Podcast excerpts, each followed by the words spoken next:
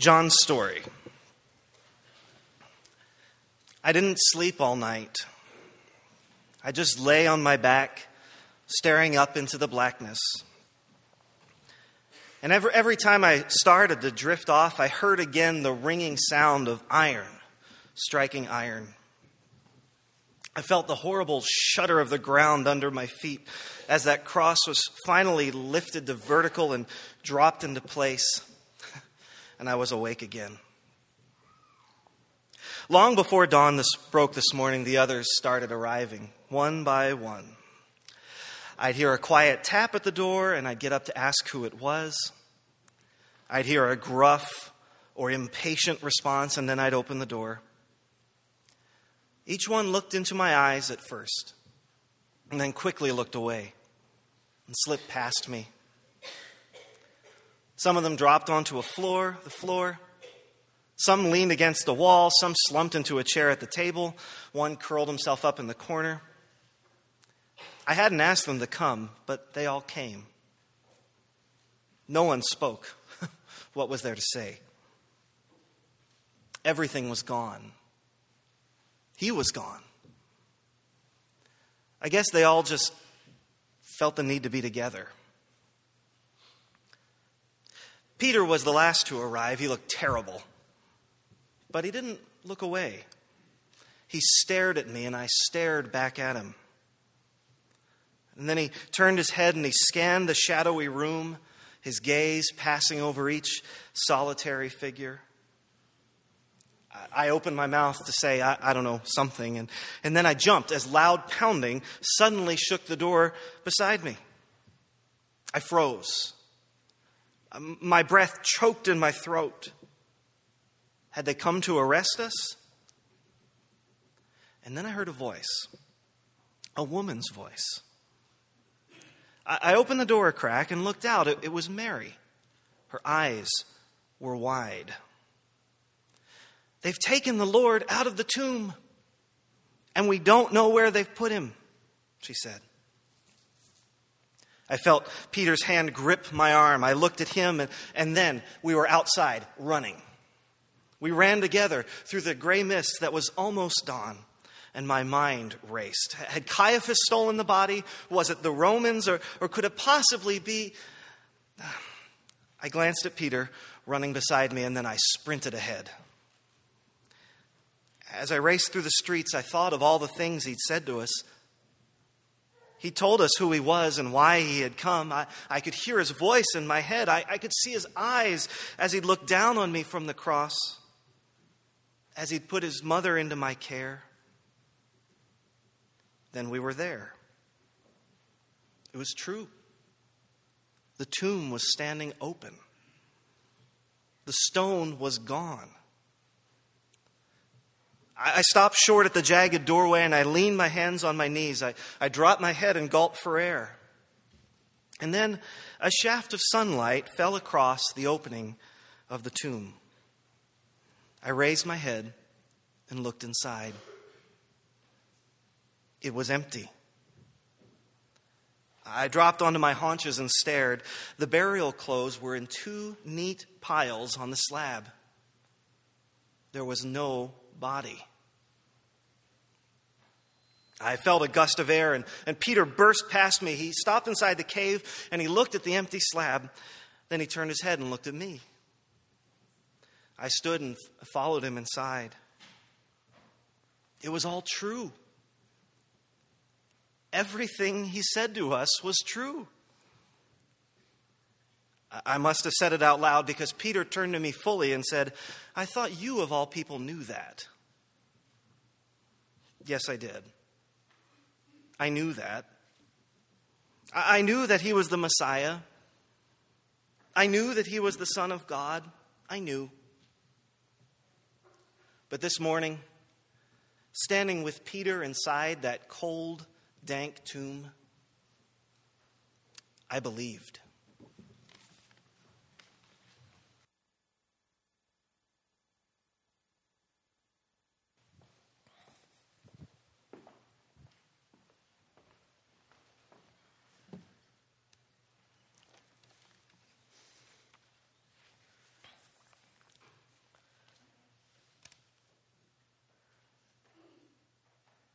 We tend to take a lot of things for granted.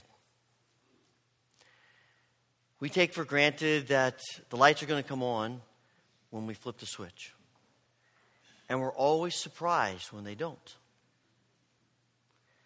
We take for granted that the car is going to start when we turn the ignition. And we're always surprised and dismayed when it doesn't. We take for granted that when we get out of bed, there's going to be air to breathe. We take for granted that every morning the sun will come up and that gravity will hold things in place. And we would be pretty surprised if those things didn't happen. We are very good at taking things for granted. And but we're not alone. The disciples take a lot for granted as well. Not the least of which is the death of Jesus. The disciples are convinced that when Jesus dies, he dies just like everyone else, and what happens after his death is going to be just like everyone else's death. That's why they don't pitch tents at the tomb. If they really believed that Jesus' death was going to be anything different than anybody else's death, I think they'd have spent the night at the tomb. But they don't. Jesus is dead. It's over. Which is what makes Sunday morning so amazing. John arrives at the tomb first. Either because he's in better shape than Peter, or maybe he's more athletic than Peter, we don't know. But John gets there first. And that seems to be important because John tells us that little detail when you think of all the details he doesn't tell us. You know? Something, I don't know if he's sneaking in something, you know. Peter's a little out of shape. I beat him. Anyway, he gets there first. He looks down, but he doesn't go in. I don't know why he doesn't go in, but he doesn't. And all of a sudden, Peter, catching up with him, rushes past him. Impetuous, always impetuous Peter is not going to wait outside the tomb. He's going in. We don't know why John hangs back at first. We don't know what causes him to finally go in, but I think it has something to do with Peter. And not because of something Peter says, but because of Peter's silence. Now, we get glimpses of Peter when we read this New Testament, but we don't know a lot. But one thing we do know is that Peter loves to talk. When everyone else is silent, Peter's speaking. When everybody else has enough sense to keep their mouth shut, Peter's talking.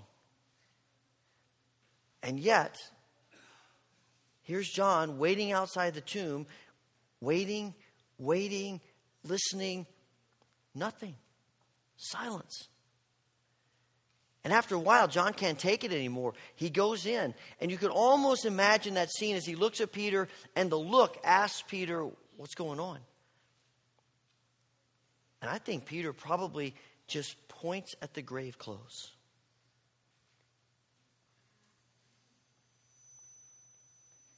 It's not just the empty tomb that catches John's attention, it's the grave clothes. Something about those strips of linen who, that are wrapped around a body at death that are lying exactly the way they were when they were wrapped around Jesus. Something about that detail is important because, again, John gives it to us. Now, you ponder that for a moment, and I think that detail is important because if someone had stolen Jesus' body, they wouldn't have taken time to unwrap him first. They grab him and run. And even if for some reason they had decided to unwrap him, why would they wrap the cloths right back up again and get them exactly the way they were? I'm not even sure that's possible. I'm not even sure it's possible to wrap cloths like that, like they would have been around a body when you have no body. I know we live in the digital age, but many of you have, have used paper maps. And I suspect if you've ever used a paper map, you have gone through the agony of trying to refold it the way it came. You know that feeling? You can never get it right. It never, it never folds back right. There are people in factories, I'm sure, at Rand McNally that are laughing every day about people trying to refold those maps. Or you think about, you know, you, you buy a, a vacuum cleaner and it comes in pieces in a box and you put it together and then you realize this isn't what you wanted. Try to put that back in the box exactly the way it was so the lid closes right. You, you cannot do it. How much more impossible to try to wrap grave clothes exactly the way they were. Verse 8 tells us that seeing all of this, somehow, some way, John looks at those grave clothes, takes in the empty tomb, he sees it, and he believes. He believes that Jesus is alive. Now, it's clear that John doesn't understand all the implications of what it means that Jesus is alive. Verse 9 tells us that much. But even though he doesn't fully understand, he understands enough. Jesus was dead. He was buried. John knows he was a witness. He saw the whole thing. And now Jesus is alive. And when you accept that premise, nothing can ever be the same again. This historic event is the center, the apex of what it means to be Christian, to what it means to be a follower of Jesus Christ. Without resurrection, the incarnation and the crucifixion are empty. Without resurrection, the ascension is impossible, and the second coming is absurd. And eternal life is nothing but a pipe dream. Without resurrection, there is no such thing as Christianity.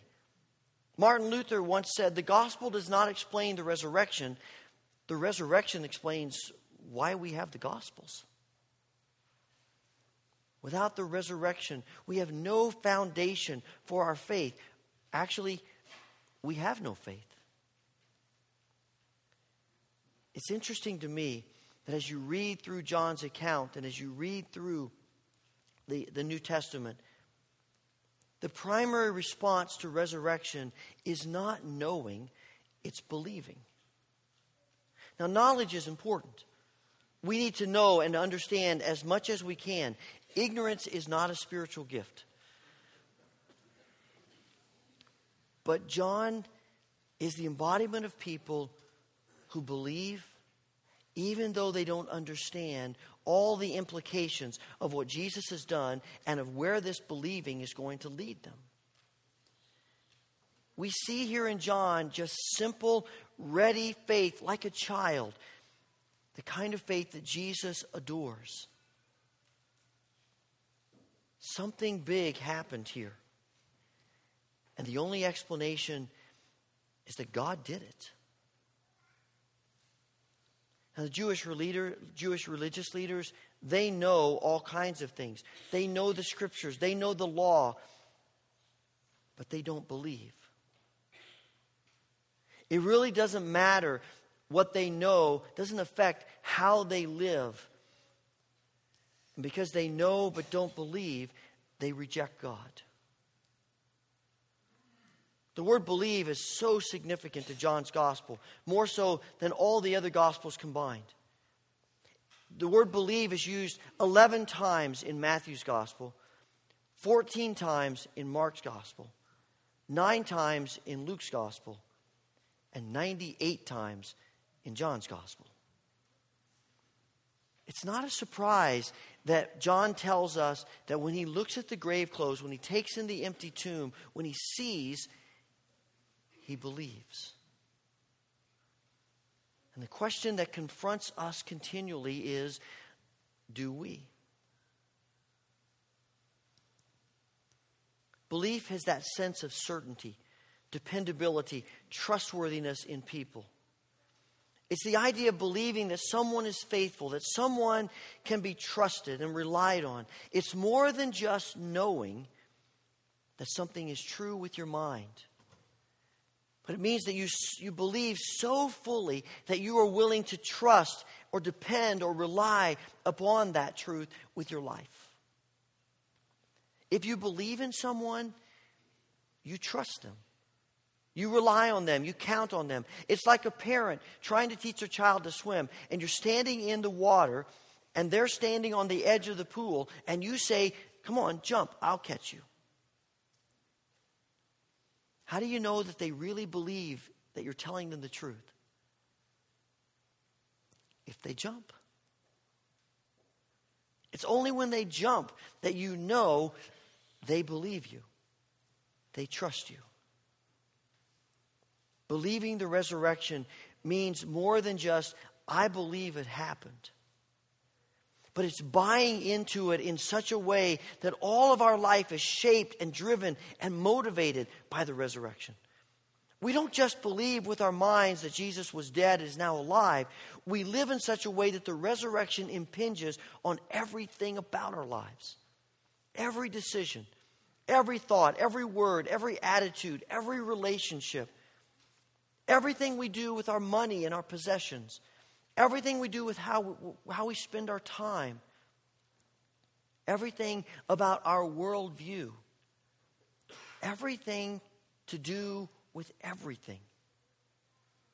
Everything we understand about God and life, and everything we don't understand about God and life, is motivated and driven by the resurrection. To believe in the risen Christ is to acknowledge that if God can raise Christ from death to life, then God really is in control of all things. That his power is unlimited, that he can do anything and everything. In one sense, Jesus really doesn't do anything new when he is raised to life from death. He is simply revealing the power of God for his people through the centuries. Because God has always had power over death. God has always been the living God. He has always been, the un, been unstoppable in carrying out every single one of his purposes. Now, you might be wondering why on Easter morning we read the creation story. Might seem out of place to you. I think we, well, we read it because I believe that resurrection takes us back to the very first thing we know about God that He is the Creator. And we tend to get, when we talk about creation, we tend to get kind of worked up about how God created. How many days, how many years, what kind of way did this happen? And the truth is, we don't know the answers to those questions. We don't know the answers to the how questions. For some reason, God hasn't given us a lot of those details. But God, however, has made it very, very clear that it all starts with Him. He's the Creator. So if you can see it, God created it. If you can stand on it, God created it. If you can study it, God made it. God alone is the maker of heaven and earth. And that is so vital to our belief, not only about God, but everything we believe that we celebrate this day.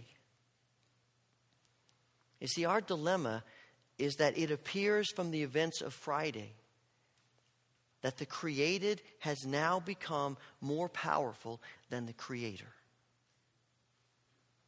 And that's a common idea in our corrupted, broken world. In Mary Shelley's classic tale, Frankenstein, it's a, it's a test of science as Dr. Frankenstein creates this hideous monster who becomes violent and threatening, and eventually the monster convinces the doctor to create a female companion for him. But when the doctor begins to ponder what this might mean, the work he has started, he destroys. And the monster is furious and he vows revenge against Dr. Frankenstein on his wedding night. And he exacts that revenge by killing the doctor's wife. And though the monster is Victor Frankenstein's creation, the doctor now realizes how helpless he is to prevent the monster from ruining his life and the lives of others. The Creator can no longer control the created. And it's often how things appear in this world of evil and pain and violence and greed and chaos. H.G. Wells once said, The world is like a great stage production produced and managed by God. And as the curtain rises, the set is perfect. It's a beautiful thing to look at. The characters are resplendent, and everything goes well until the leading man steps on the hem of the leading lady's gown. And it causes her to trip over a chair, which knocks over a lamp, pushes over a table into the wall, knocks over the scenery, and it brings everything down on the heads of the actors. And all the while, God is behind the scenes, running around, shouting orders, pulling strings, trying desperately to rescue, to restore order from chaos. But God is unable to do so. And according to Wells and to many others, it's because God is a very tiny, small, limited God. And as the events of Friday come to their conclusion, that's certainly what it looks like. If this is true, then the way in which most people view the world is true. Might equals right. The one with the most toys wins. The biggest house, the fastest car, the largest corner office is success. The biggest army gets what it wants. The most educated, and the most gifted are the most valued. Where you're born determines your worth and your value. The most vulnerable basically exists to be used. If the world's view of God is true, if Friday and the cross are indeed what it appears to be on that day, then I guess people are right. Money makes the rules. Power dictates, intimidation works. The threat of death will continually stop us and silence us and change us because death has power over us that nothing else can match. Friday's message is pretty clear creation is greater, stronger than its creator. And this world will never be any different than it is. There will never truly be justice or hope or peace or life. Death, suffering, tragedy, disaster, injustice, sin, evil. That's all we get. And we just have to figure out a way to learn to live with it. But when John sees those grave clothes, he knows. He knows that the assumptions they made on Friday are not true.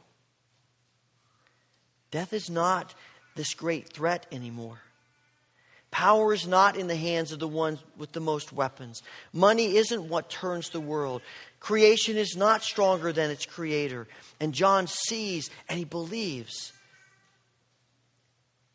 Do we?